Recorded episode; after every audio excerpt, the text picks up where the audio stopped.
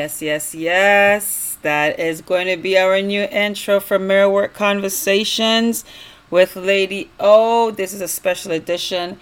This is now episode 11. The double ones.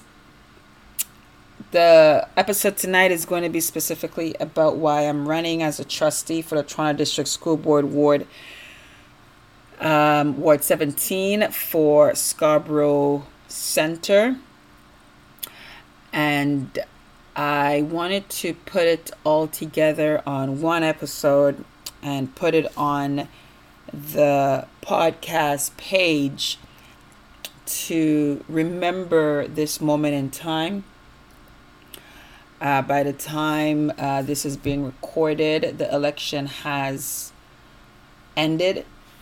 I did little segments of this um, posted on my campaign page, posted on my different social medias.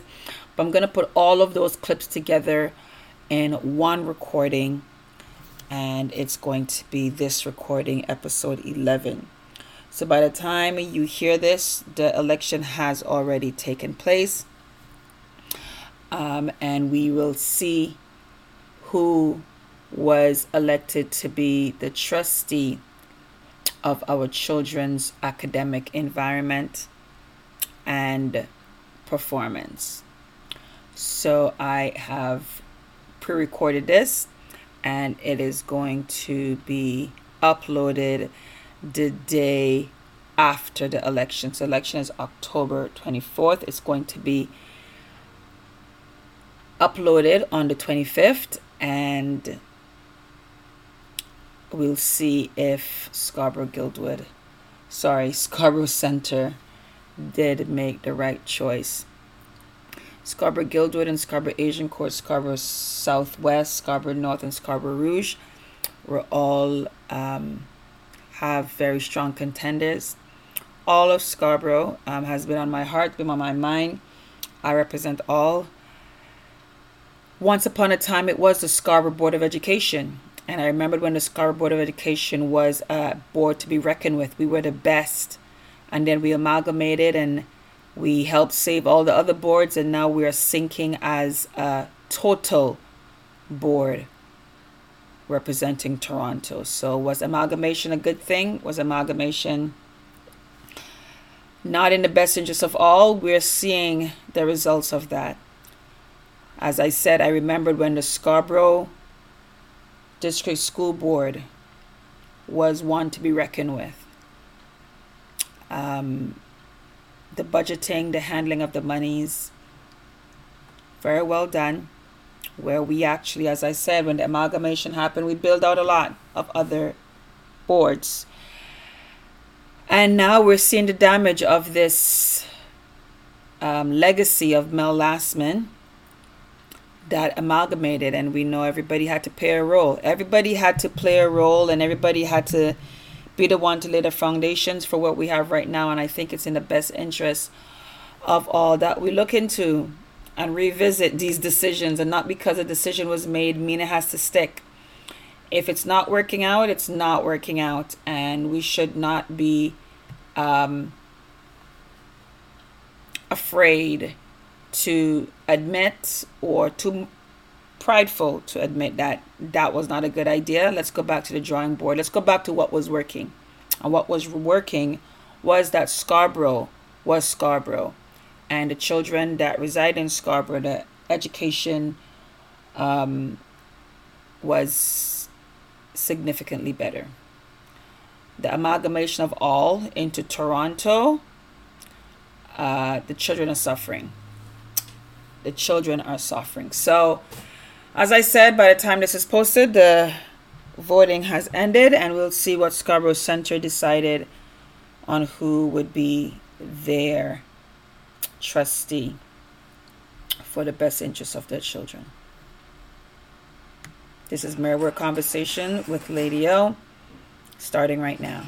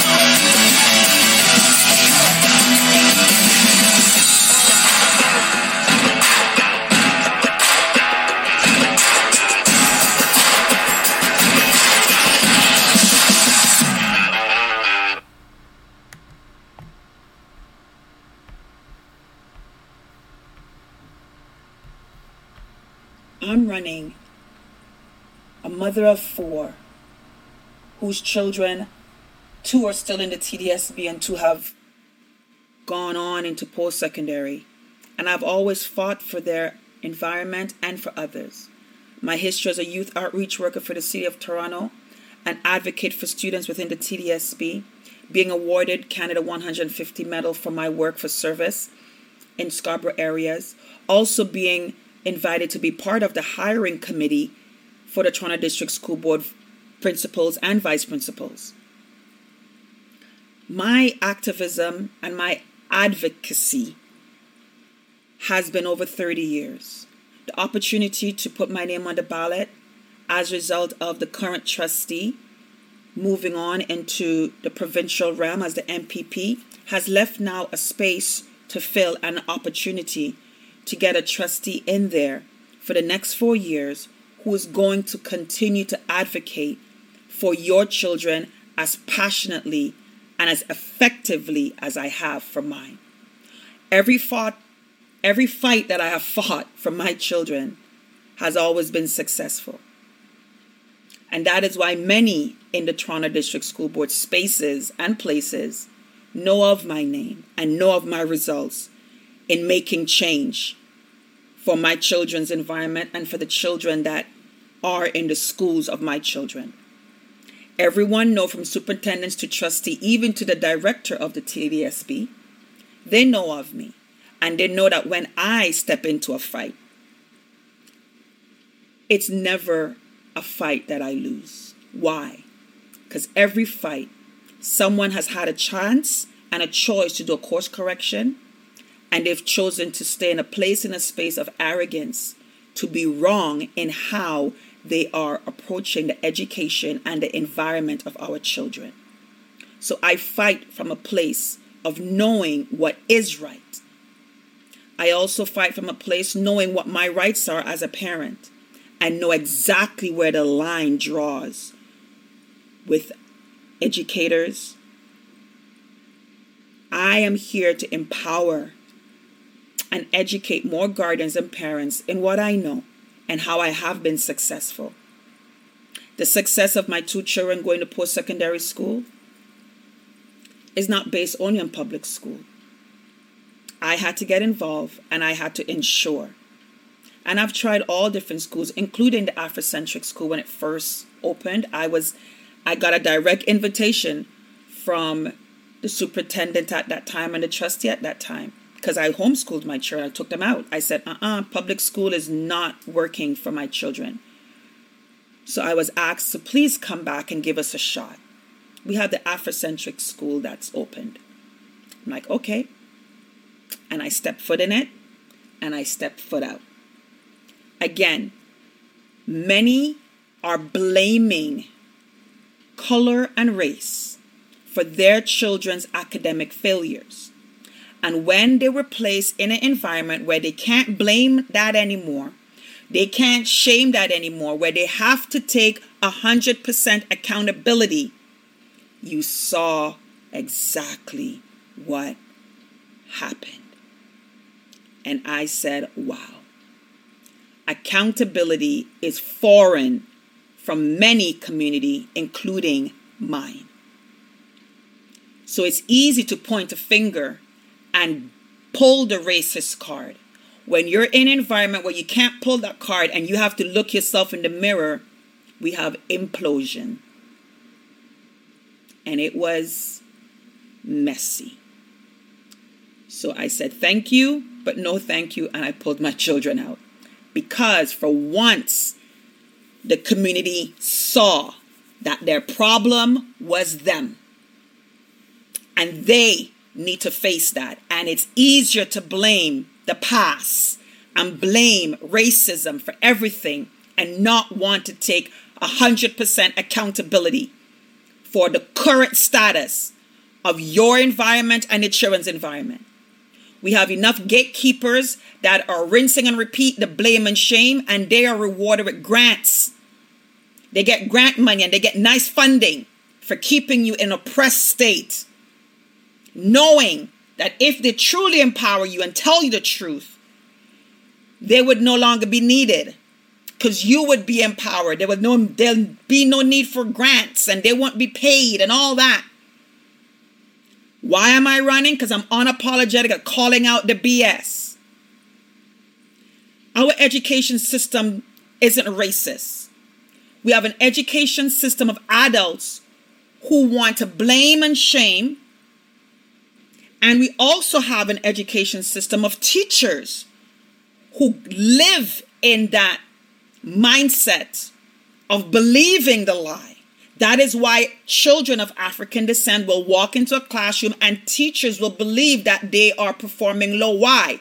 Because you of African community keep walking around as if it's the truth. You don't need the permission of any political party or any special interest group to finally permit you and your child to perform excellence. And when you have a teacher who refuses to see the excellence in your child, then that's what you approach the teacher. And that is where I come in as a trustee. When teachers choose to not want to see and grade and evaluate children properly, you go to the principal, you go to the superintendent, and you go to the trustee. I've had success in every battle because I know how to advocate. And even when something is said to be settled on a principal level, it's not settled. I just recently fought a battle with my child where a teacher decided to grade my child and I, meaning incomplete and not able to be graded. And I'm like, are you crazy right now? What are you talking about? I'm with my child especially in virtual. I'm in the I'm in the class. I'm there because I'm also doing virtual from home. What do you mean that you couldn't assess my child? And that teacher decided to cyberbully me. Decided to bring teachers into her email, and you should see the berating of word language she used, all because I was advocating to question why are you not able to assess my child? What do you mean an I? And the principal believed that the satisfactory response to say, We're looking into it and I'm going to speak to teachers. Like, no, no, no, we that's not satisfactory. Now, many of you parents will think that that's all you can do. I know that's not all I could do.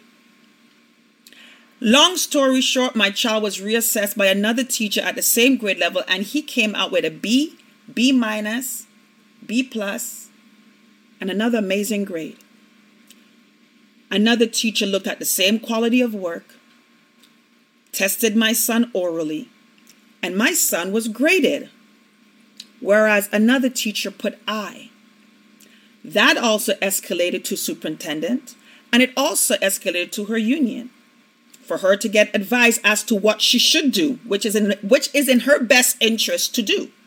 And I laid out what is satisfactory to me. I'm not allowing people to tell me what is satisfactory. No, I'm telling them for this to have to for this to be handled satisfactory, these are my demands.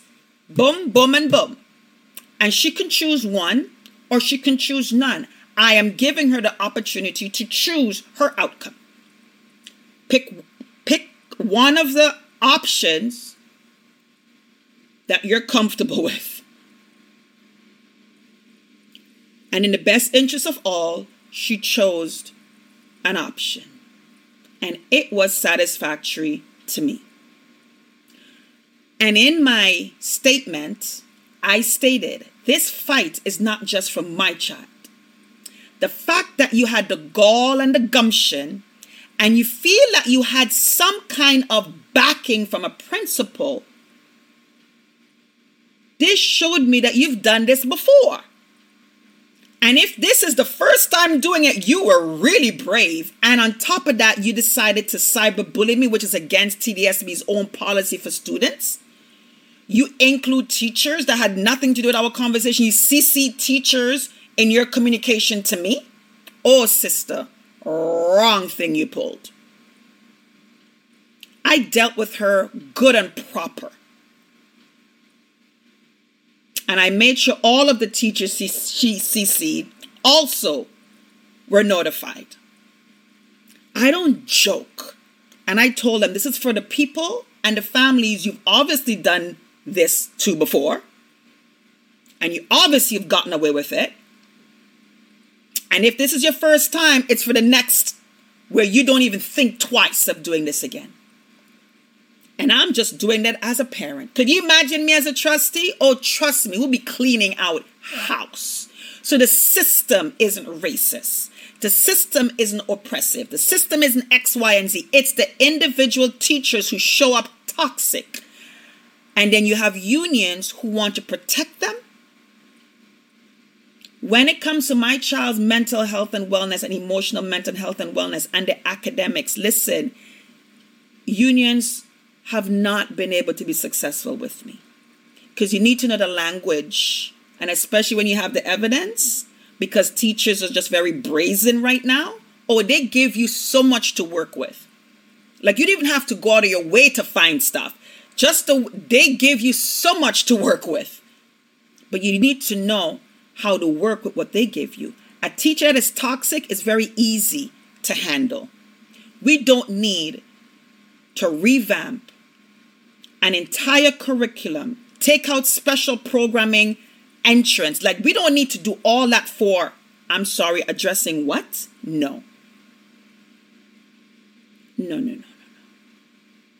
It takes brave, courageous, steadfast, unapologetic trustees and a director to face head on union members who are in the capacity of being educators that stand in front of our children day in and day out to get rid of those that are showing up toxic and reward the ones who show up every day wanting to bring out the best in all children. It takes courage to do that. And once you step in it that way, you will have the support of the parents and the guardians. You will have the support of the parents and the, and the unions, and your union dues just gonna have to pay for all of the waste of their resources to want to defend somebody that's going to go. So we need to bring the Toronto District School Board uh, um, curriculum back to the standard of international competitiveness and have an environment where every teacher steps into a building knowing that they bring their best to the table every day and they know they have support to enable them to be their best and give our children their best. And for those rotten apples in every bunch, they're going to know that there's a different time in this four years. The tide is turning and the tide has shifted. There is a course correction. And we guardians and we parents aren't playing anymore. So, why am I running? Because I have a passion for our children to be successful no matter where they go. Have a wonderful rest of your There was an audacity of a household whose children are being privately educated to say that they're concerned about the playgrounds of the public school. And should we be concerned about the social? Yes, the academic, but the social, they need to get along. So they are voting for the candidate that's going to push more of the gender and the racism policies. They told me that. So I said, Is your children? No, no, no. Our children go to private school. I said, Oh, so your child's going to a private school. Why are you not putting your child in the public school right around your area? Why you didn't put them in Knob Hills Public School? Why are you paying taxes and you're living right across, you're living in the area of Knob Hills School, but you're investing in driving out and paying tuition to a private school? And her response was, well, it's really not me, it's my husband. You know, he's saying that, you know, he wants our children to have the best education possible. And when she said it, it came out of her mouth. It's like we both looked at each other. And she goes, well, well, well, well, what I'm saying is that I really think, and I said, Miss, it's okay. You vote for the candidate that's going to keep the children in your area dumb down and you drive out and you make sure that your three boys, because they came to the door, the children at the back and they're playing, your three boys are educated outside of the public system. So, right here in this neighborhood, your three boys are going to have a much better shot at a career or being the owner of a job than their peers that's right here. And she couldn't say anything because she she caught the hypocrisy. Wanting to be on the liberal bandwagon and all this time, but don't but don't we know? Isn't it important for them to know how to get along and how to? Yeah, we can get along, and we can we can still do that. So why can't your children get along in the public school? Why, why is that? She couldn't answer anything, and it like her face turned so colored, trying to convince me. International students are not coming from an environment where their bars are being lowered. Now we have a job pool. That's exactly where our children are going into. And we have on a provincial level, municipal level, and federal level saying that we have a job shortage of qualified local citizens. So we have to bring in foreign workers to fill up the jobs right here. And many of us are just, we're shaking our heads. We're like, oh, and we're not saying, hold on a minute. Again, there's something wrong with that statement when you're saying we don't have enough qualified, local, educated professionals to fill those gaps and they're born and educated here. So we need to stop this train wreck of excuses and blaming and wanting to shame people. And pull out our socks, pull up our socks, pull out all the stops for this train wreck that is going head on in a collision and it's our children. Many adults and grandparents that, I, that they're like, oh, I don't have children anymore. You're to have children, your grandchildren, your children might not be in the education system anymore, but your grandchildren, your great grandchildren, unless you're now requiring them to go to a private school. So let me get this straight. You're paying taxes, they're taxing you out of your yin yang, and you still have to pay for private schooling. So aligning yourself with a political party now makes sense, but your heart invested is not for the transformation of our children's education. It's about political positioning. Well, my children isn't a game.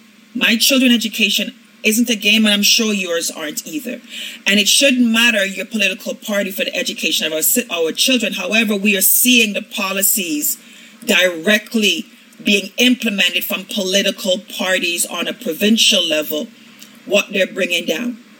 I got an email from a resident telling me about critical race theory is a university taught pro, um, pro, um, course and how myself and Leslie Lewis, we are sellouts and and we need to repent and we call ourselves Christians and all this uh, very colorful email sent to me. So it begs the difference if she's categorizing me and Leslie as sellouts. Hmm. Yet still you have political parties that are totally selling out our children education. Every four years, you have the ability to vote and stop the train wreck. And it's getting worse and worse. As our children are being dumbed down, dumbed down, dumbed down by curriculum, not sharpening their skills, not sharpening their critical thinking, not sharpening them academically, not sharpening their creative skills, not putting them in environments where they have to perform. They have to be tested. They have to be in an environment where they have to show and prove. And then we throw them out into the real world where they have to show and they have to prove. And they are swallowed up. Why? Because they are being surrounded by international students who are coming from a curriculum where competitive is the common thread of performance. You have to outperform yourself and you have to outperform your classmates. So, being the best version of yourself can never be accomplished if we keep dumbing down children so they never reach their full personal potential because we never push them. We've never made them persevered. We've never made them get up from not succeeding in something and trying again and perfecting their art and perfecting their skills because they had to hear the word no, you did not get accepted. No, you did not make the cut. No, not at this time. We did not encourage them to build that comeback muscle, that bounce back muscle, that, okay, what can I do the next time to improve muscle? Everybody's getting a ribbon, so nobody needs to improve their self. And then they get into the real world where they have to prove themselves or they're just the worker bee, the worker ant. Where they're controlled, they have no control over their life. Those on top who came from a curriculum and an environment of competitiveness are the ones that's dictating to them. We have many of our children that's ready for entrepreneurship, to be business owners. If you notice, that demographic was killed during the COVID lockdown. All small businesses and entrepreneurs were the target because they needed you and they needed us to no longer be independent of our own income. They need us to be dependent on the ones on top. So you have another four years. If your child's entering grade nine, I strongly suggest that you vote for me. Because what I have planned for our children is that every child that's entering grade nine, when they get four years from now, they're going to be standing solid on their feet. For whichever path they choose, entrepreneurship or going into post secondary, they're going to be competitive. They're going to step into that new world, entrepreneurship or post secondary, very confident, very competent, and very secure. So, why am I running? My hard invested interest has been for children, for teens, for young adults, for decades. Over 30 years of advocating and putting myself in the shoes of the next generation. Go on my website and you get to know me and you see my background. And somebody had to remind me of things that I've done because when I've done them, I've never done them to create a portfolio or a resume. And that is when you know that you just do just to do. When people have to remind you of the things you've done. For example, I was just recently reminded, and it's not on my website or on my resume or anything, that I've posted my resume on my website and it's partial because just reminded me and said, weren't you a part of that special parental group that the TDSB invited to be involved in the hiring of principals and vice principals? Oh, yes, I was. I totally forgot that for two cycles, the TDSB reached out to me and many other parents that they know had a hard invested interest because they saw us fighting and not taking no for an answer. So they've identified the parents and guardians within the Toronto District School Board that has been advocating and has been making changes, not just for their own child's environment, but for all children. So they reached out to me and invited me to be a part of this special hiring committee that is a hybrid of parents and guardians and obviously attendants. I totally forgot about it until someone just reminded me a couple weeks ago when I was on, I was invited to this community meet and greet and it's a community meet and greet that so much of our curriculum is being catered to anti-racism and anti-this and anti-that. And in that community, I was there for two hours on a virtual meet and greet, and not one question was posed to a trustee. And I just sat and I just watched, and I just shook my head question after question, and they were predetermined questions that was already sent out. One out, uh, there were five, and one out of the five was for trustees, and that question wasn't even asked by the host. And no participant within the Q&A asked any educational question, yet still, we are flipping curriculum upside down, saying that certain groups need equality and education and this and this and this, and no adults for that entire webinar cared to ask an education question. I got a question, I heard a question to the council and the mayor about malls being taken down and all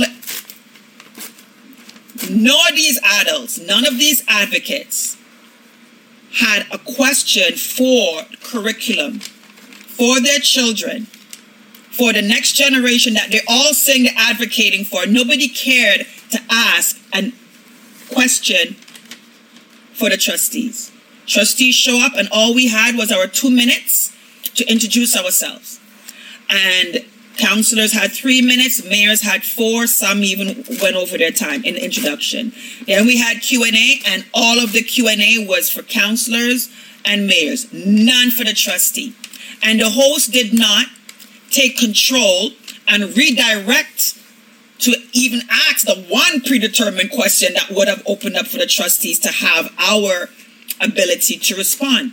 And again, that's just, it just shows you the trueness of the heart of people.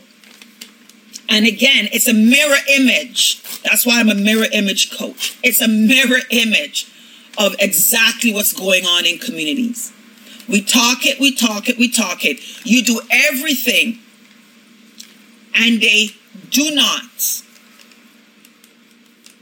come to the table when there's an opportunity to ask that question.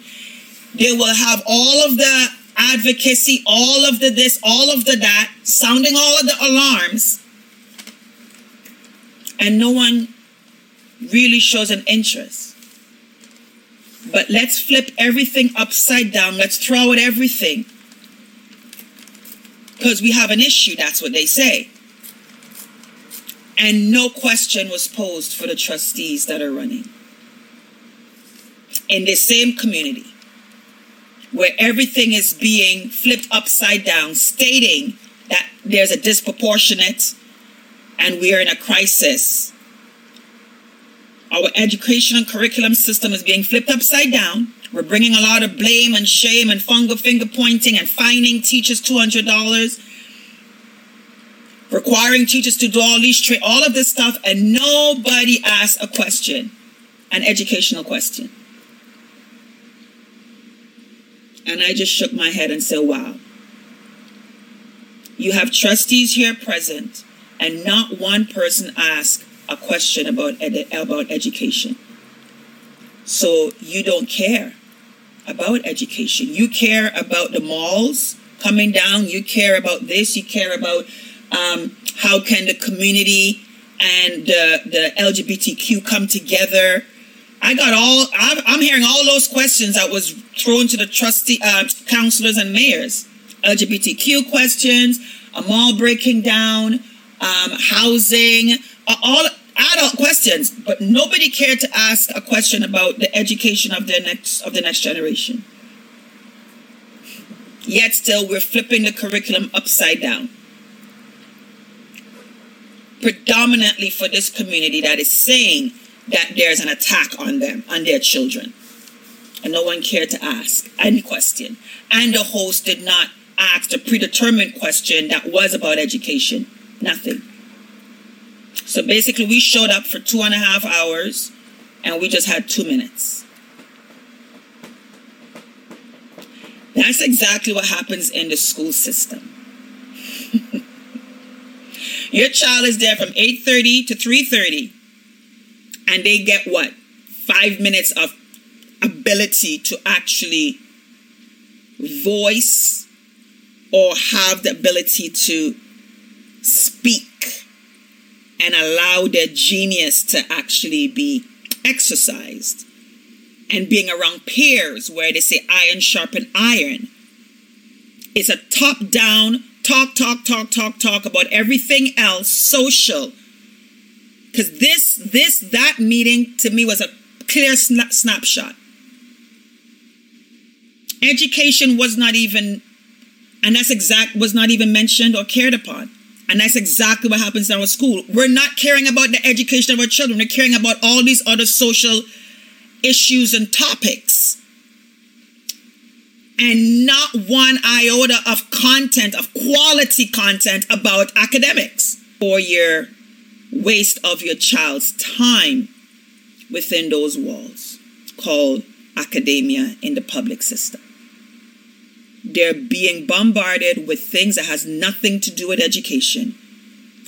And the only time education gets a chance to even have a say is two minutes. And that is why your children are failing. Other countries are spending a lot of their content time on academic performance and getting them ready for the real performance in the marketplace. We over here are being more concerned about the social issues that are all hypocritical when you get down to the meat and potatoes of it. It's all about revenge. What's happening in your school system, ladies and gentlemen? It's about revenge. It's not about restoration. It's not about reconciliation. It's not about repair. It's not about repairing relationship, reconciling relationship. We all admit and see that. We know revenge, an energy of revenge, of get back, is a ticking time bomb. So, why am I running? I'm the only trustee in Ward 17 for Scarborough Center that is unapologetic, gonna call stuff out. I'm the only one. When you go on my website, I have detailed, itemized points as to what I'm going to do. And those who know me know me to be a woman of my word. So I'm coming in to assist all parents and guardians who wants a course correction in this madhouse that's happening called public education and bring some sanity and some trust back in the position of a trustee. So vote for me on election day. Opa Hope Day, Ward 17, Scarborough Center, Toronto District School Board. Visit my site, opahopeday.ca, and get to know me and get to see my qualifications. As I said, I am being reminded of the things that I have done. So I know, even when I did that resume, and we all know when we do resumes, we kind of cater it to the position because many want to look of all look of all the things I've done. I try to give you a great overview of my length and breadth of being here in Canada when I came after age 12 very grateful for this country. And it hurts me that I see many who have immigrated here allowing this country to turn into places and spaces we've left. The Canadian identity of being nice is being used against Canadians. And it's time that Canadians push back and say, yes, we are nice and we have a lion. And when the enemy, the hypocrisy of the enemy, want to point a finger and say, I thought you were nice. Why are you doing this? I am that it is as a result of being nice why I am doing this. My niceness has me already thinking of the generations to come. And if I don't push back now, you are going to take away the whole fabric of being nice. We are vicious. We are blaming and shaming. We are doing some things that is not part of being quote unquote nice. Nice forgives. Nice acknowledges. Nice says, yes, this happened, and we are going to work to repair it. Lies, shame, lies, blame, not nice. So, if you are truly Canadian, be proud of being nice and start to show what nice looks like. This is Opa Hope Day. Please vote for me. Get to know me. Share this video like you've never shared anything in your life. Even if you, even if you're in Scarborough Guildwood and you've heard this video, share it because you never know who is in Scarborough Center.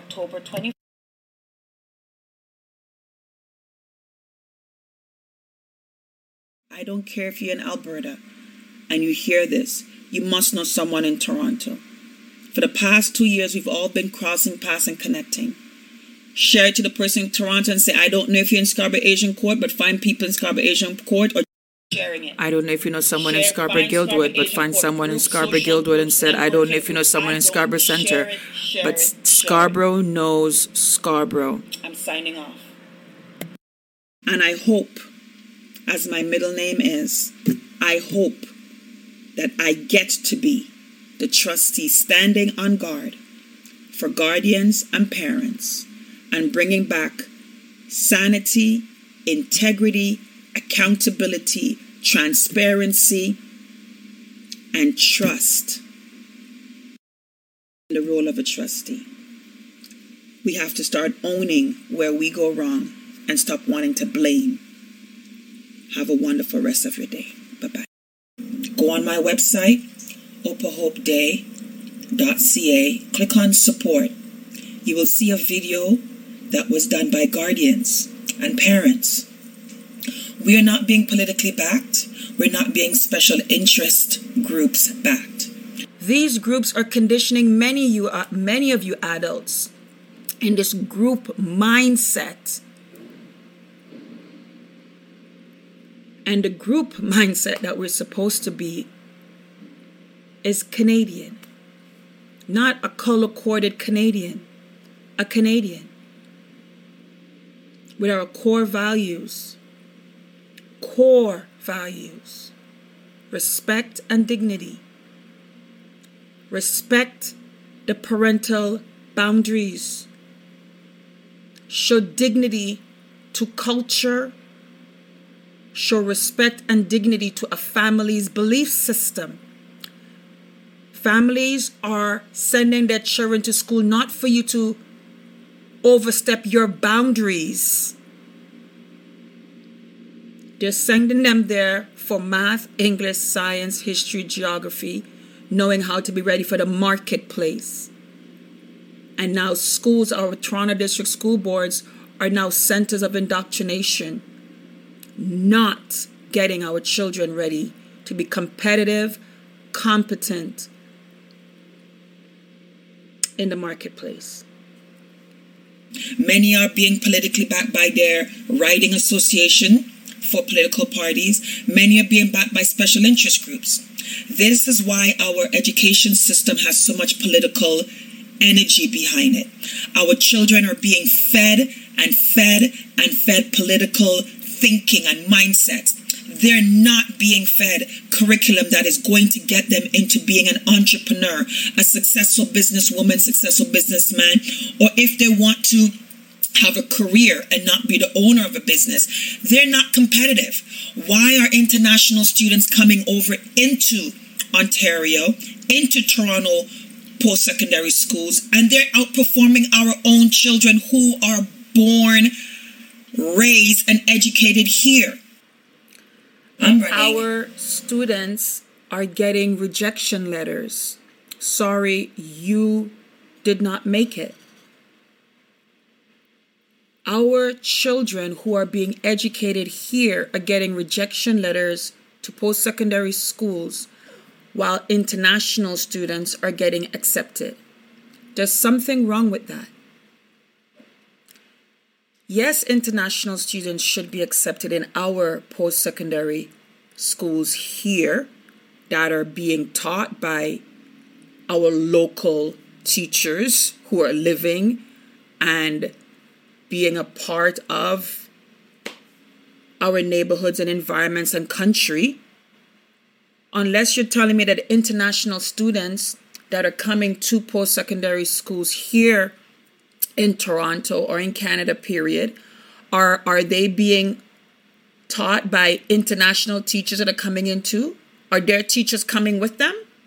Or are they coming and being taught by Canadian professors instructors, and teachers.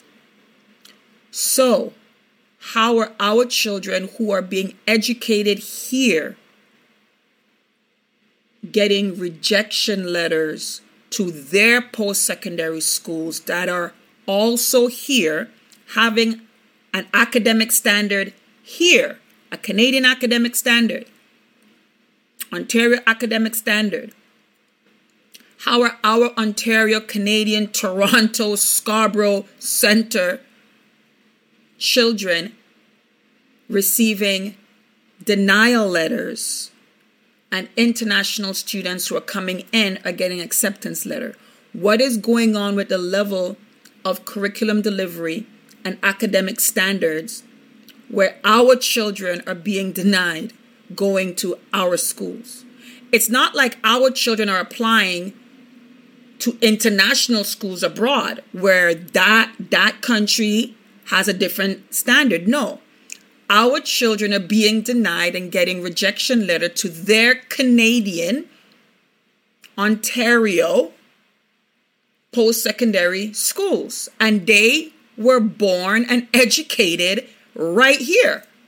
There is something wrong with that. All children I'm a strong believer. All children who were educated in Toronto District School Board from JK to grade 9, then from grade 9 to grade 12 should be getting into any program that they desire to get into. And it shouldn't be because they're Canadian. It should be because they have shown their ability to perform at the level of the acceptance for that program because they're being educated here. Plain and simple. No other, oh, because they're Canadian, they should get in. No, it's as a result of being Canadian and being educated in the Canadian system University of Toronto, every Toronto public school child should be accepted in University of Toronto. Not because their residence is Toronto, it's because they should be able to confidently, competently, and competitively show that they reach and they have achieved that standard of, accept- of, of, of acceptance. Why? They were educated in a Toronto school board to go to a University of Toronto. And that's just one of the many universities, but I am using that because of the name. University of Windsor, every child who go to a public school system in Windsor, Ontario, and apply to University of Windsor or any Windsor based post-secondary school should be accepted. Same as any Toronto based post secondary school. Every Toronto educated child, public school child, private school, I'm not speaking about, public school educated child should achieve the required program acceptance for Toronto based post secondary school. It's simple. And if a child is denied,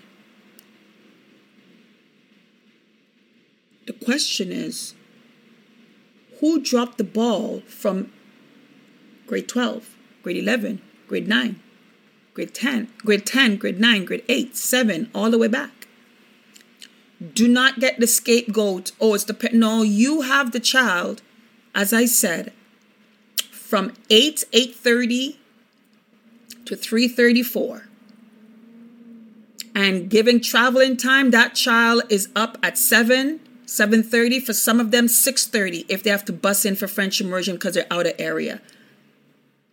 So there's no there's no instruction at home educational wise from 6:30 to like 4 or 5 by the time they get back home after leaving and then extracurricular activities that they should be allowed to have, which is to go out and play, get some fresh air. You want to socialize outside of lunch and and and recess. This is the time for them to sharpen their social skills. Get outside.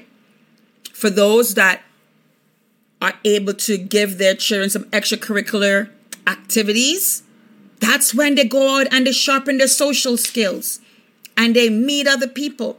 And for those who are financially challenged, this is where the Toronto District School Board needs to put all of this money that they're getting to divide and shame and blame. Why don't you put it in some extracurricular activities and you pay instructors to come in the same way you're paying these these teachers to learn all this critical race theory, anti-racism, all this extra money you're putting in for that, putting in curric- um, uh, enforcers in schools and all of the money that we're putting for all that.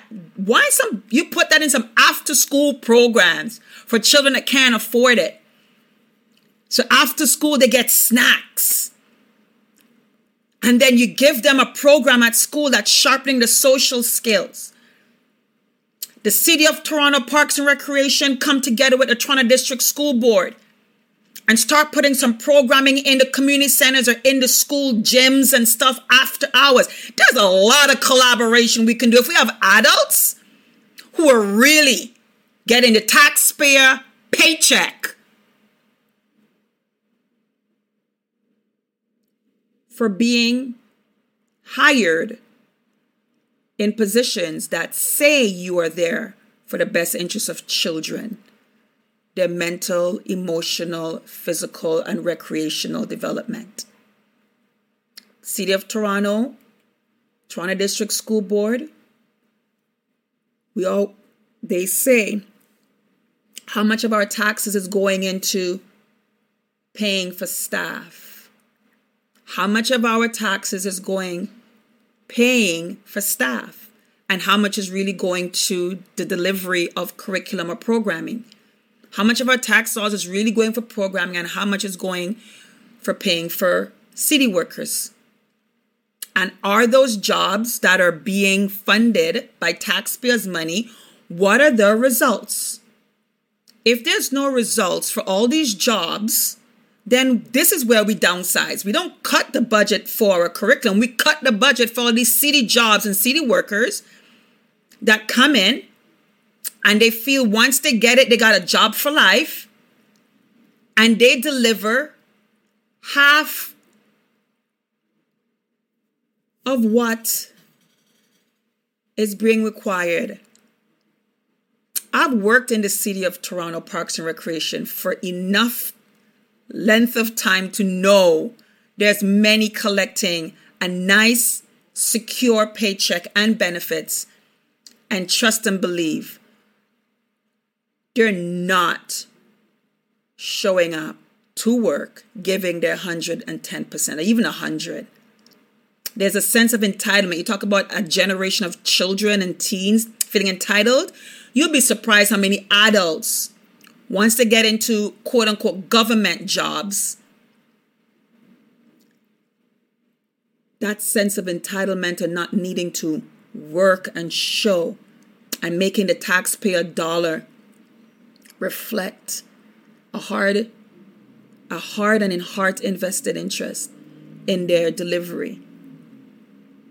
You'll be surprised how many adults, and I know many of you are not surprised at me saying that, So, yeah, we need to revisit our line items for how much we're paying for staffing and the positions that are being paid for. What is the return on our taxpayer investment? You have a listen. There's many. I've there's many in positions in the City of Toronto Parks and Recreation, and many in position at Toronto District School Board where I know they're concerned with my talking because they're seeing their job. They don't give a rat's behind about what they're setting up for the next generation. As long as their paycheck is coming in, don't touch my paycheck. Although when I show up for work, if you really do a performance, a job performance, and what am I doing that's actually results based, that's going to affect a positive, vibrant outcome for the children. Does it match up? Are there some places and space that's duplicating and it's like they're there, but what is the benefit? How is your position benefiting the outcome of our ch- of maximizing our children's potential? So you're getting a steady paycheck and you're getting great. And is your steady paycheck going to duplicate two pe- two steady paychecks for the for two children? Is your paycheck, your steady paycheck and the job description you hold, is your job description going to do a return on investment where it's going to create at least two permanent paycheck jobs for our next generation? Or is it a one to one? One steady paycheck is a what is just replacing one. There are some data that might be shocking where two solid paychecks, two adult solid paychecks, the return on investment is one child solid paycheck in the next generation.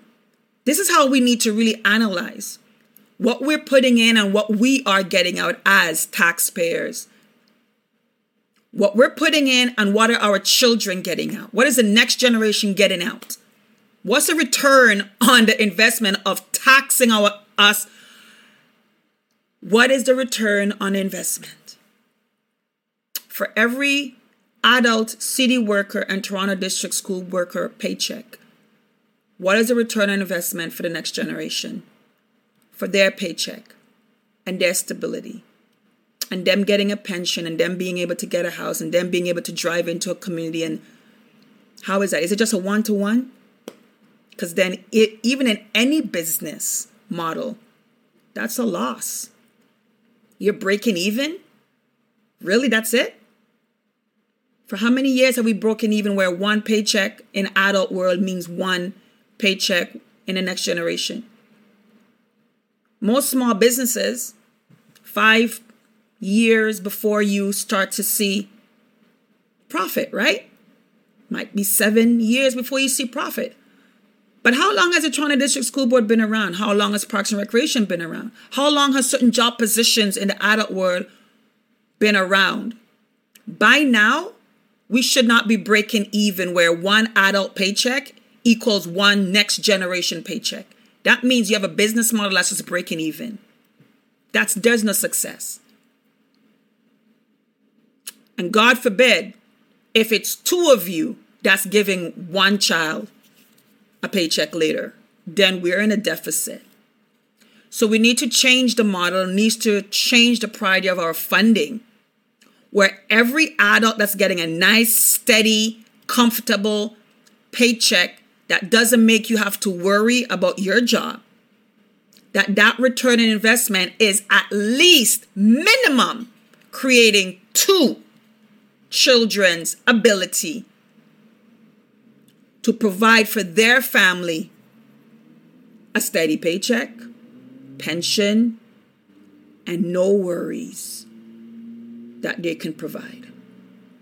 Two minimum we should be getting for every one adult that our taxpayers' money is going into. So we need to look at the return on investment in a different way. Because right now, all adults are doing is just eating up and fattening up themselves at the expense of our children's futures. They're good. Their belly, their trough is good.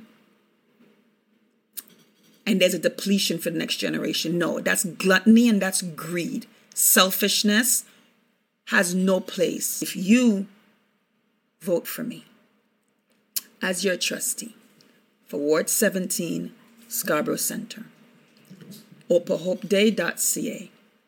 I truly hope that I get your vote.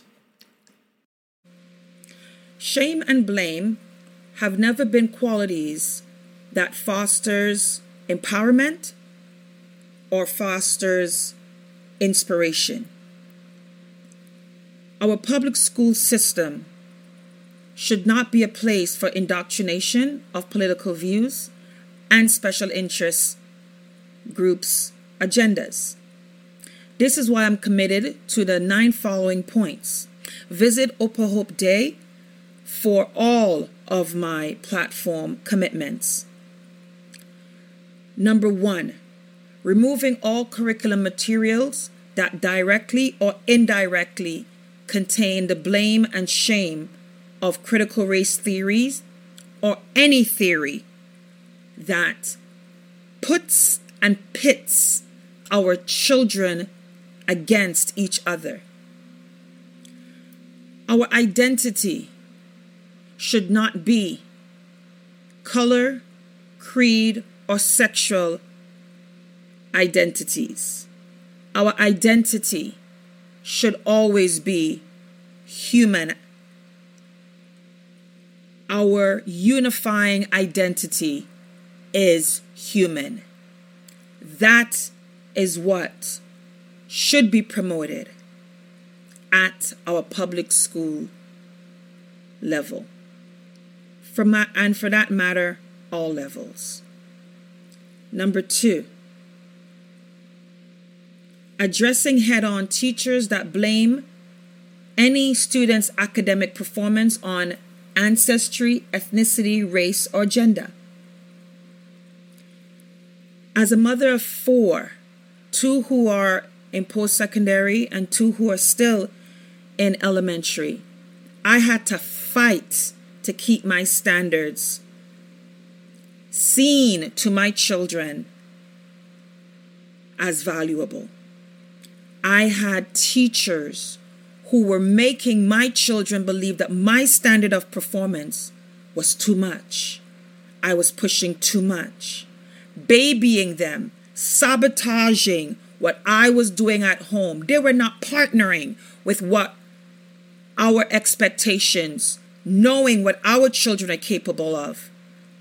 They were not partnering, they were sabotaging all our efforts and then attacking me for daring to ask teachers to make sense of what you just sent home.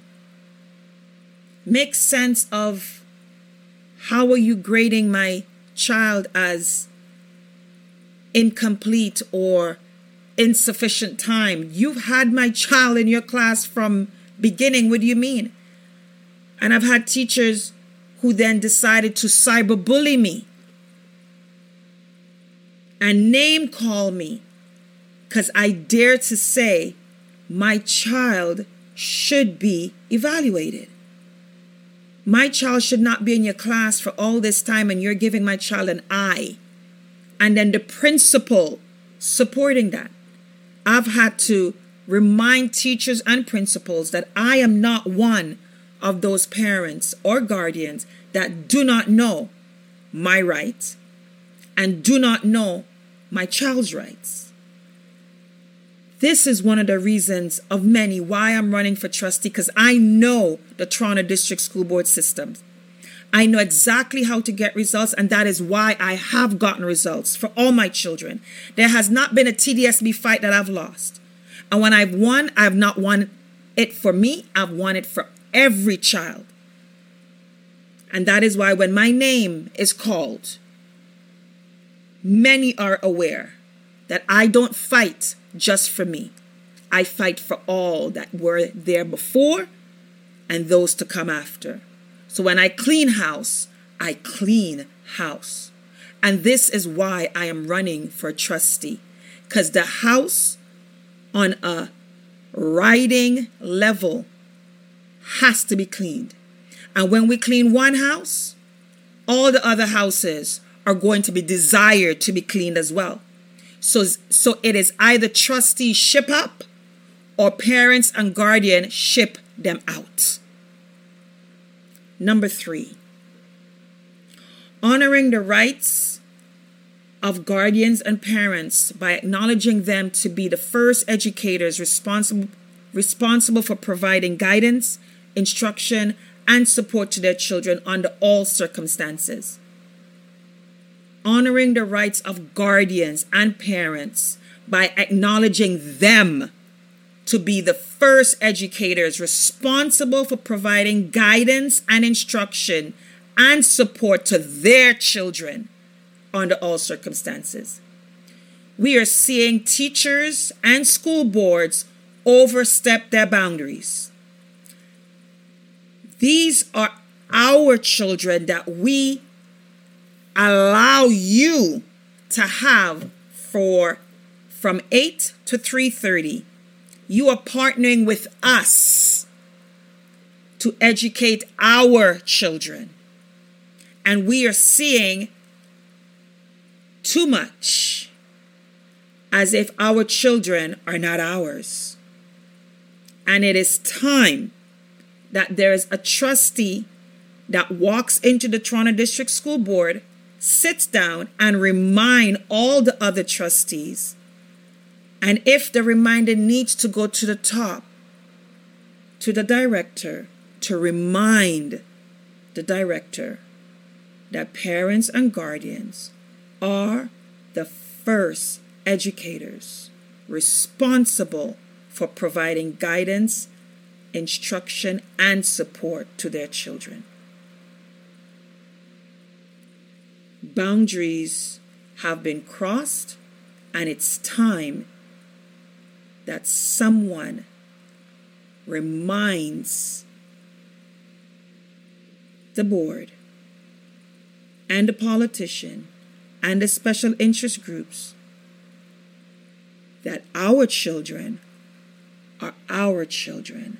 They're not yours to mold into what you want them to become. And for guardians and parents who have just rolled over and threw your hands up and actually believe that you are not equipped, competent enough to educate your child, it is time that you are reminded to whom much is given, much is required. Your children were given to you. Number four, establishing clear boundaries and guideline, guidelines from consultation with guardians and parents regarding instruction on controversial topics such as sexuality, racism, gender ideology, contraceptives, sexism, child trafficking, child abuse, abortion, and abstinence. Yes, abstinence. That is a topic that seems to have disappeared. And it is the one 100% topic that can prevent so many other things. However, it is a topic that has been laughed at and shunned and convinced parents and guardians why bother?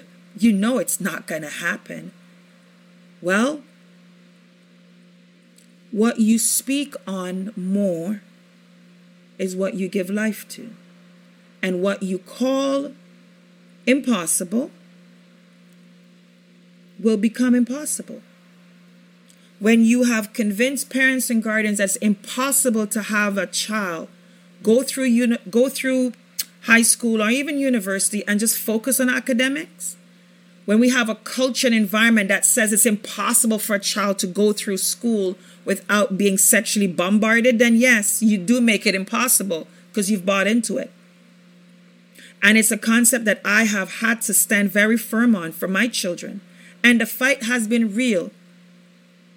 No thanks to other adults who have said that my conversation of abstinence is archaic, even obsolete. When we're having conversation of sexuality, abstinence should be also part of the conversation and given as much passion in the delivery of the topic.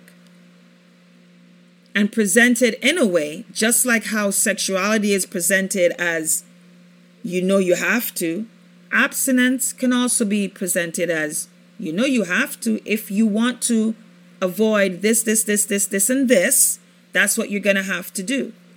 As soon as you no longer choose to do that, then you are opening yourselves up to all and everything else. So, clear boundaries and guidelines. Where is the math? Where is the English? And where are all the other core subjects? Where time and intensity and passion should be placed so that our children are equipped in being entrepreneurs,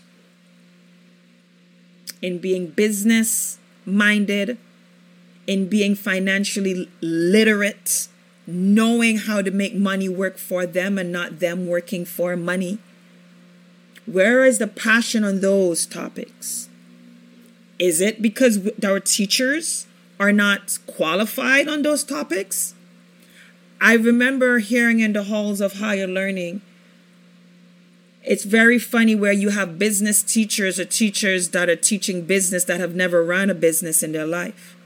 They have no idea how to even run a business, yet still they're teaching business. There's many things as a trustee that I would be definitely, definitely changing. Am I going to get pushback from unions? For those teachers that who are who are believing that their job is a right and not see it as a privilege for them to get better at, not wanting to be better in their craft, and saying, I don't need to upgrade, I don't need to stay informed, I don't need to make sure that I walk in the classroom at the best of my ability. All Toronto District School Board teachers should also be tested the same way we do our EQAOs. This should be tested on a first year post secondary school level on the topics that they're teaching because guess what? They're preparing our children for post secondary or you're not. So every teacher should be tested to know if they are at post secondary school level first year. Keep your skills sharpened because in the real world, that is what we all have to do. We all have to evolve. We all have to change at the workplace. We all have to upgrade. We all have to do HR training and we all have to stay ahead of the curve. So, why are our teachers outdated? Why are their concepts outdated? Why is it that the union is pushing for teachers to get in and just sit and not? And for many teachers, I know I've crossed your paths. They're amazing ones. And you have those that have no business being there anymore. Actually, you have some that has no business being there in the first place. And I've crossed paths with many of them, and they felt my presence as we crossed paths. I take education very, very seriously, and it could be just from my background, my training, my grooming, my nurturing. I take education very seriously, and I know a good teacher when I walk past them. I know a good teacher from the first, I can tell a good teacher I know when any of my children are with a great teacher. And the opposite is true. Parents and guardians need to know their rights.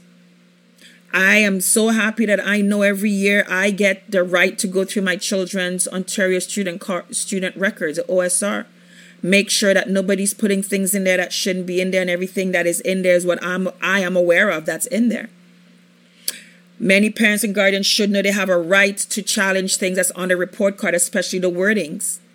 Certain wordings are very triggering, triggering, and says things about your child.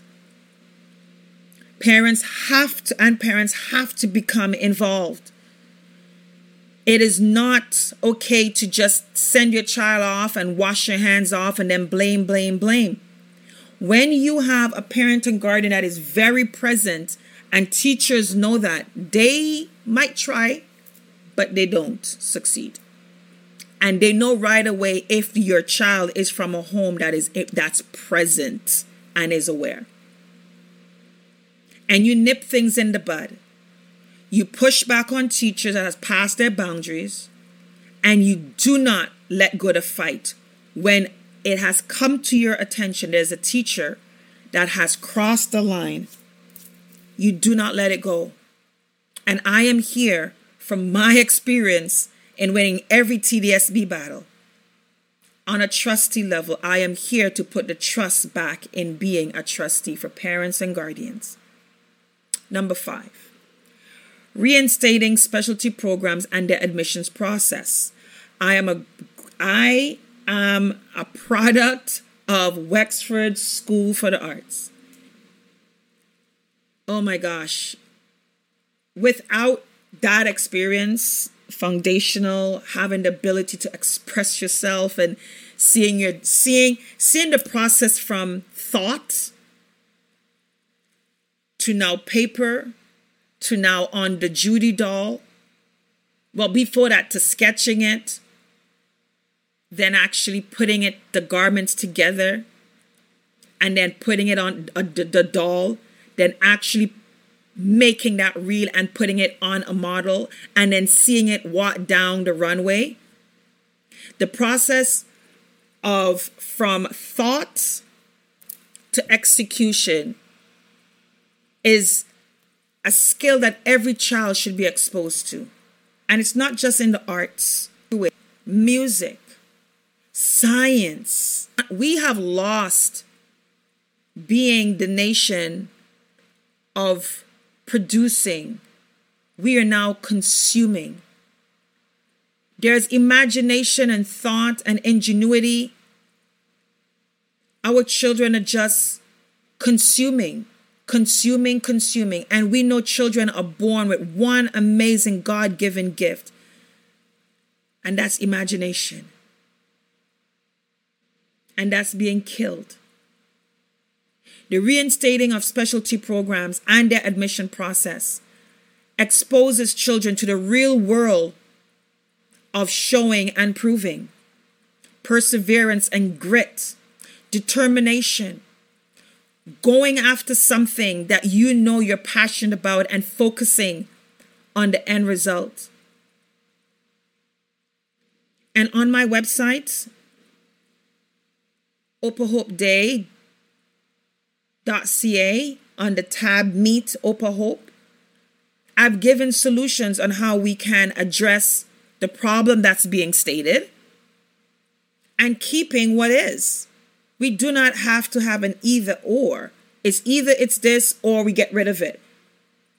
It is what it is. It's amazing the way it is. And there are children that are being stated that don't have the same advantage. And we have to be honest. And I'm unapologetic. What is the is it really what we talk about household income? Is it really that? I've had many who called me names because I use I use my resources, every penny on my children. And as a result of that, I was called names within my own community. As a result of them believing that excellence apparently isn't us. You want your child to be excellent. Well, you're not black.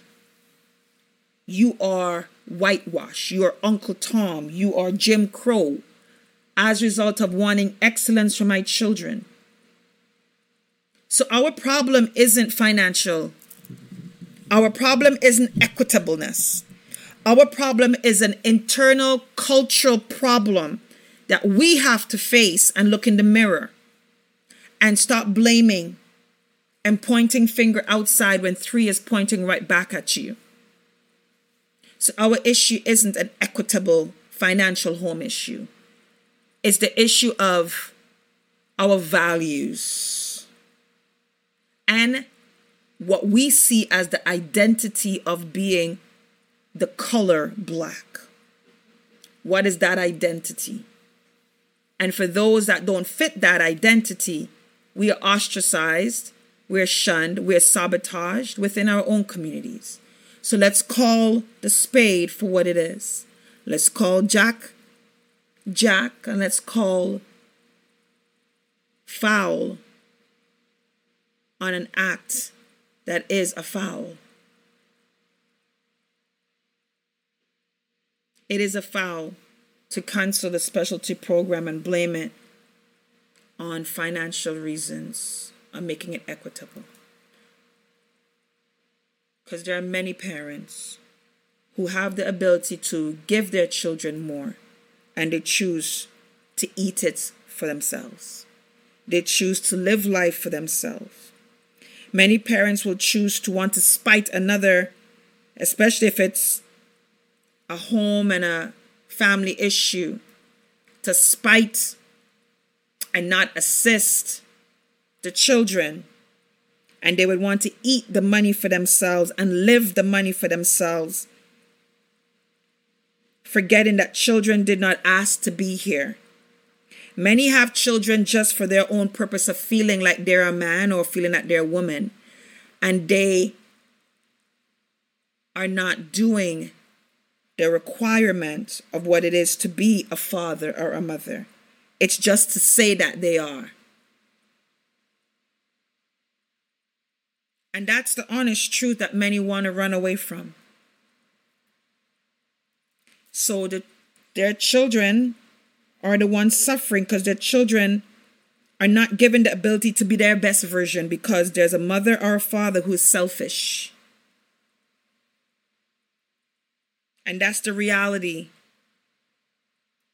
That's the reality. Many do not want to get out of their comfort.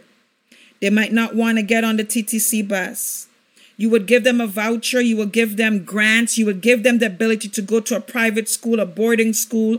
You would give them an ability to have a tutor. You would give them all that, but it requires the parents to travel or to get on a bus or to, and they'd be like, nah, me can't do that. I don't want to do that. My show is on. When Wednesday night? No, I can't. I can't do that on Wednesday night because my show is on. I can't miss. Money is being designated to implement a social engineering problem. So, reducing funds and spending in one area that is essential, but for some reason, money and funds is being miraculously created for all of these special interest groups and racism this and racism no. I'm just, but we don't have money for the new boiler system. We don't have money to make sure that all TDSB schools are accessible to all students with any disability. We don't have funding to make sure that the roofs on our TDSB schools are functioning properly. We don't have, but we could find resources to fine teachers $200 if we deem them racist, have equity officers to have teachers do all these trainings. We can find money for all that, but we can't find money to support the special education department that is so understaffed. And that goes to my seventh point. I'm going to be fighting passionately for French immersion, special education, early learning programs that are desperately in need for more resources and support. That for some reason TDSB every says every time they can't find it in the budget. But money just pops up for social engineering, political pushed programs. We find money for those. Hmm. Number eight, addressing the issues of our children's physical learning environment as it pertains to the maintenance of our schools. As I said, leaky roofs, boiler issues, making our schools accessible those are issues that that that affects our children's learning. How you feel as a child walking into a building where you can't even access without it without the the the the, the arrows being pointed at you that you're different. Why what we how is that making a child feel welcome and feeling a part of the school when they can't even access the school? We we we we're not able to make sure that schools are accessible. Whoever needs an elevator, put an elevator in. Listen, we you got you guys are making this seem like it's something so difficult. Yet, yet, yet, all hands on deck and everybody's on the same accord when we want to put in these social engineering, racism, gender issues curriculum we we come together on that. Don't all tdsb and everybody everybody on, on the provincial level we pass a bill funding everything is just poops just magically appears for those things. But making sure that every child can access a school. I thought we want to make sure the school is welcoming for everyone. Really. The roof is leaking the smell. Wintertime, the place is cold because you have boiler issues, but you're you're but you're thinking, no, I'm you're thinking that we're gonna put all of these new money. Apparently, we have new money and new resources for these social special interests, racism topics. But the roof is leaking. The classrooms are cold. Children cannot access the schools to who have disabilities. Fundamental issues that that directly impacts the environment of all students, the morale of going into a school that's all that's just jacked up. And right across the street, not even 10, 15 minutes down, another school that's just like, really? That's so amazing. How you think those children feel in that community? Where this is their school and that is somebody else's school. All Toronto district school boards should be equal. We're all, we're all in this together, are we? We're only all in this together when we want to push agendas, when we want to impose and cross our boundaries. Yet still, we're not all in this together to make sure that every TDSB school, it's like a McDonald's. You know when you go into McDonald's, the fries are always on one side, and this you the burger is the same no matter which franchise you go. The fries are the same, everything is the same. Burger King, every one of them. A and W, all of them. Guess what? Every Toronto District School Board, when you walk in, should have the same level of excellence in the building structure, the modernization, the air quality, the school resources, the teacher support,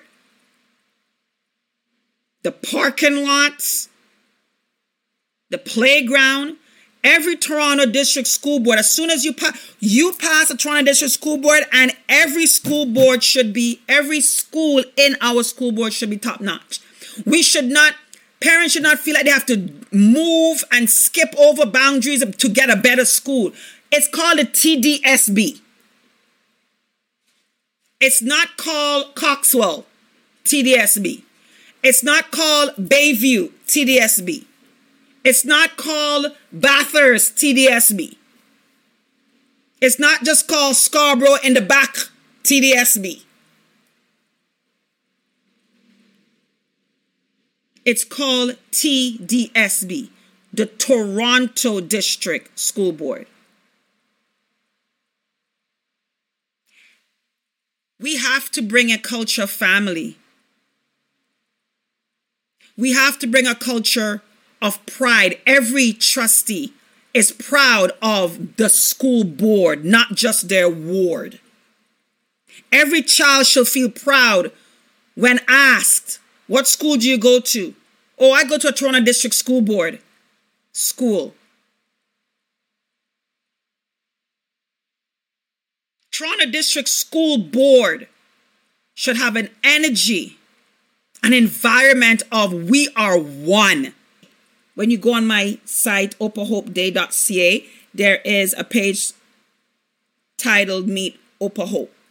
And I talked about teachers doing an exchange program for the year. But for those that don't want to go international, so you get a broader sense of how others are being educated at a busing or a butts on academic standards, seeing how, uh, what are they doing over there that we're doing different. You know, we don't even have to go that far.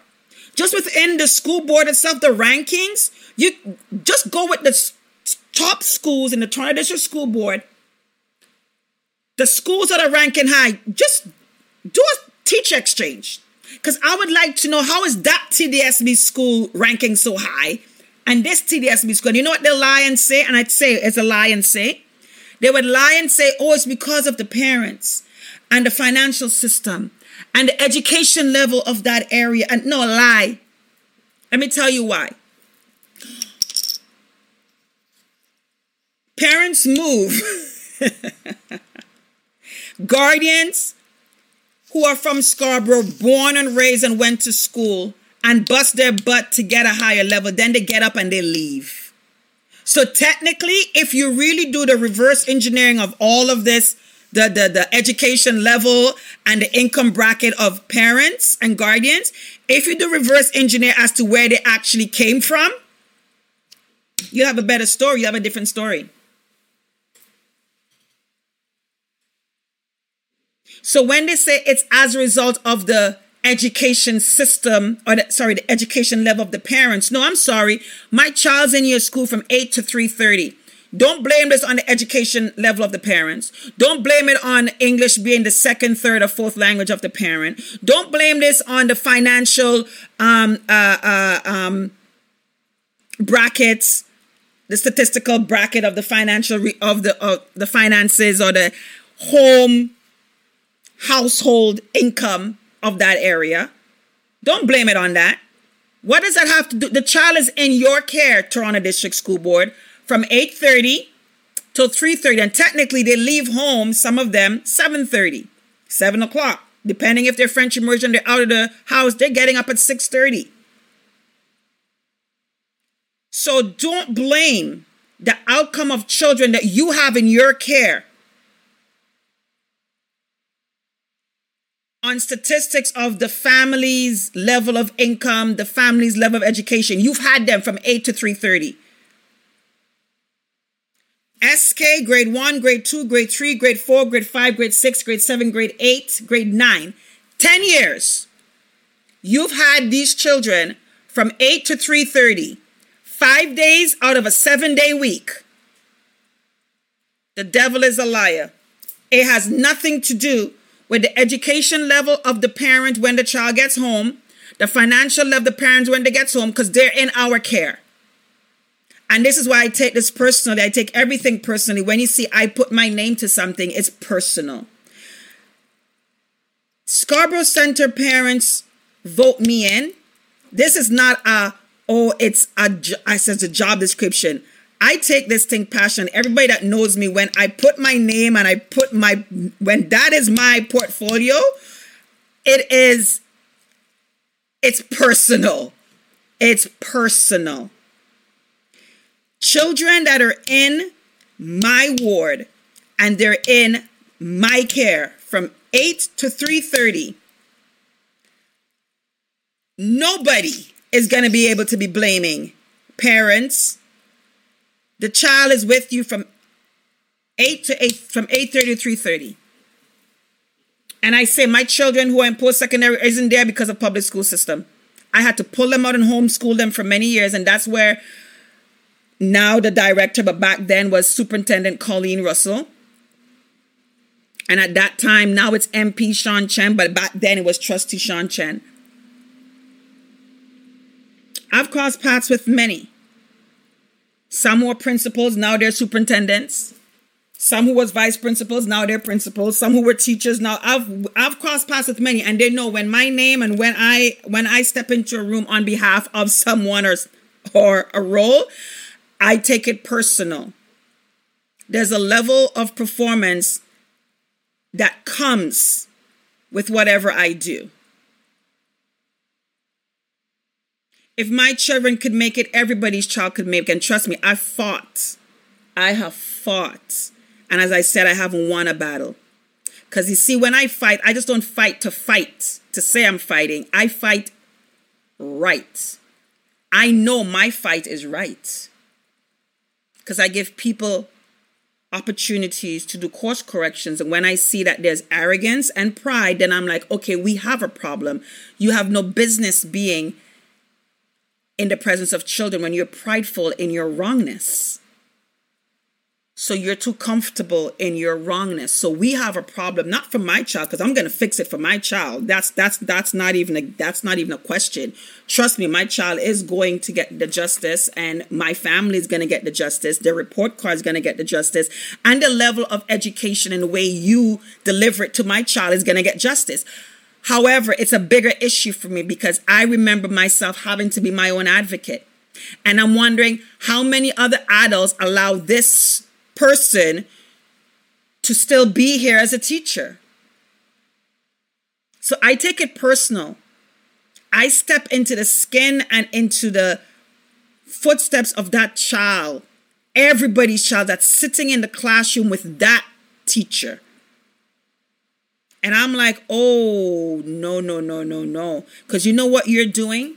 Many of you who think you're here just for tenure, you know what you're doing? You're participating in society having the next narcissist, in society having the next abuser, in society having the best person that feels they're entitled, in society having the next person who's good at manipulating in society has another person that feels like they just have to smile and the whole world just falls at their table. You are also perpetuating the next child believing that life is always going to be hard as the way you show up. You are perpetuating a child believing that no matter what they do, it's never good enough because you don't see them for who they are. You see them for who you and your bias have decided that they are. You're perpetuating and you're encouraging the next.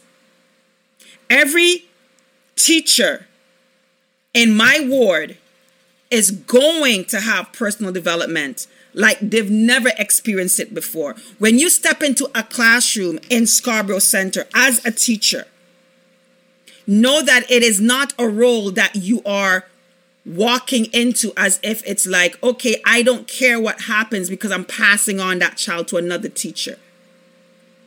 You are making sure that you are passing on another amazing human being to another teacher those children and you're going to get the support that you need because there's there are amazing teachers out there past them. And there's some as i say have no business being there.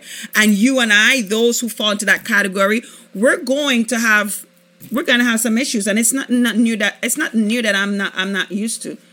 As i said i've fought many battles many within the toronto district school board for my children. Many French immersion battles, public school, just regular battles. I've fought many, and I've not lost one. And one in particular is when I made sure that an entire school had to be re educated. It's not a crowning achievement where a principal had to take early retirement. That's their way of giving her a nice option. It's not a crowning achievement that office administration had to be relocated.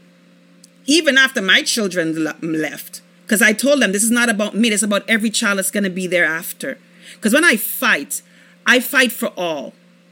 Because I know the impact of a teacher. I know the impact of a teacher and many teachers lost that. They might have went into teachers college with that, but somewhere along the line they've lost it. Yes, many want to blame parents. If every teacher see every parent as someone that loves their child and they are wanting the best instead of seeing them as annoying. This is the, and you have all these negative reasons why a parent is asking questions or wanting some kind of assistance or wanting you to make sense of something or advocating for the child. You come after them. Those are the teachers that's going to have a problem with me.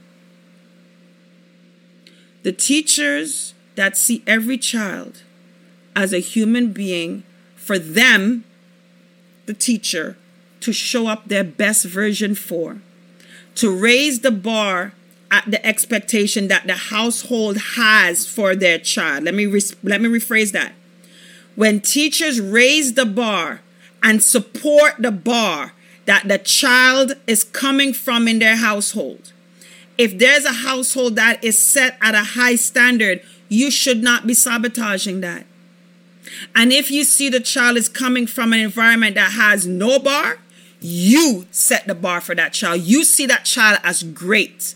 You see that child as being the next amazing miracle for this world. This is why we need support for special education.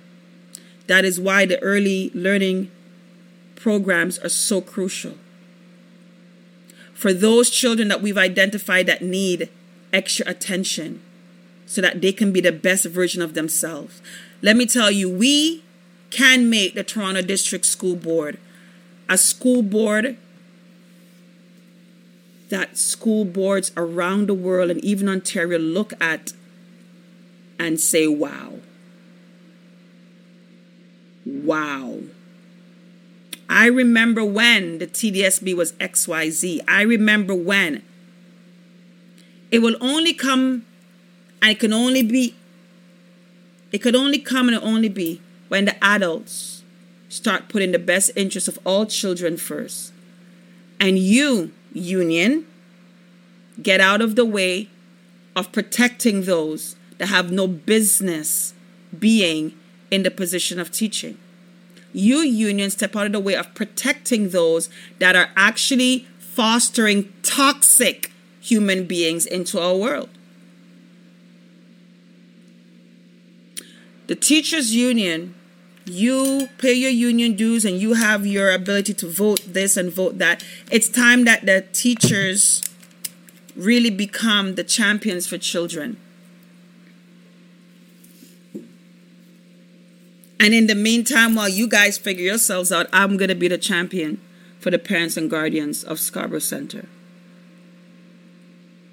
And last but not least, my ninth point increasing resources and collaboration to provide result based mental and emotional health support for all TDSB's children.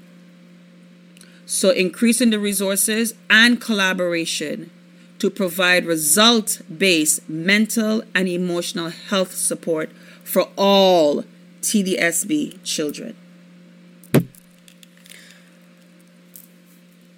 I am so dedicating. I am so dedicated to improving and enhancing our children's academic environment. And once the environment is excellent, safe, truly welcoming, truly engaging, and children walk into buildings and they see adults every morning ready to be their best version you would see how those children outperform. You would see how those children outperform. And I'm going to end with this. Parents, guardians, I know your heart. I know every one of you, regardless of your financial income. You desire the best for your child. Your heart smiles when you see your child doing well. You you are bragging and you're you're just like it gives you such pride when you see your child performing at their best level. And when you can have a supporting team in schools that is not there to baby your children, it's there to make them know that they can truly be their best. And that would include failing. And they learn how to get back up. They learn when you when you mark a test, teachers. Just don't X and they said it wrong. Explain, let the child know where they went wrong. And if a child comes to you and challenges you, Miss, Sir, why did I get that wrong? Or explain this to me, or somebody else had it right. And don't take offense that they're challenging you. Get off your high horse. This child is learning to advocate for themselves and wanting something to make sense. They want to know where they went wrong. And if you see you made an error, where is your humility in being the change? You want children to grow up to be children to own and be responsible, yet still they see you every day running away from just saying you're wrong. Being afraid to admit that you're wrong. Somehow being challenged with your ego with a grade eight, a grade seven. How fragile is your sense of worth when you feel challenged? This is what I'm saying. Mentorship and professional development is required for our teachers. Too many teachers I have come across, their ego is very fragile. And they take a pushback or a disagreement with a mark or a questioning of a mark or challenging of something as an attack on them No, it's a parent advocating for their child. Get off your high horse and make it make sense. Don't make it make sense in this arrogant way. See where the parent or guardian is coming from and in your humility and in your humble way because you're wanting to make sure again if you are a teacher that wanting to make sure that your child is performing their best and there is a possibility that you misunderstood the question or what you thought was wrong when you heard the explanation like oh okay but so many of you want to just have this red pen ink just red ink mentality final we are going to book heads if you're that type of educator. Because our children do not deserve that. Our children deserve educators that are nurturing. If you see every child as yours, if you're driving into a community, as we call it, you know, parachuting in, but if you're driving into a community and you see every child as yours, regardless of the community, and you see every child as not responsible for where they are. No child, including you when you were a child, chose your parents or chose where your parents were living when they conceived you. And you would hope that when you walk into a classroom, because that is where your area code says that you have to be at, that the adult that is standing at that door welcoming you is not judging you based on your postal code. That that adult sees you and sees that you can be great. Teaching is a very yes demanding job. And it is one of the most honorable careers paths that anyone should step into only if your desire is to bring out the best out of every child that cross your path. And you advocate for them even when they can't advocate for themselves. Meaning when they're seeing themselves low when they see that it's impossible when they think they can't do it when they think they're too dumb or they're not smart enough you advocate for them and let them remember that you were one of the teachers that made them believe in themselves or made them accomplish something that they thought they couldn't get.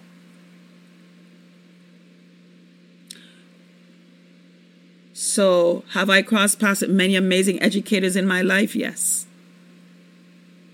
So much. And that is why I know it's possible. Because they're not an anomaly. I know it's possible for every teacher to be amazing. It's possible. And for those that are just stuck and wanting to be a different version of a pe- of a teacher, then you and I are going to have a very colorful 4 years together. So I'm signing off. Opa Hope Day. I am the change that you are wanting to see. Have a good night.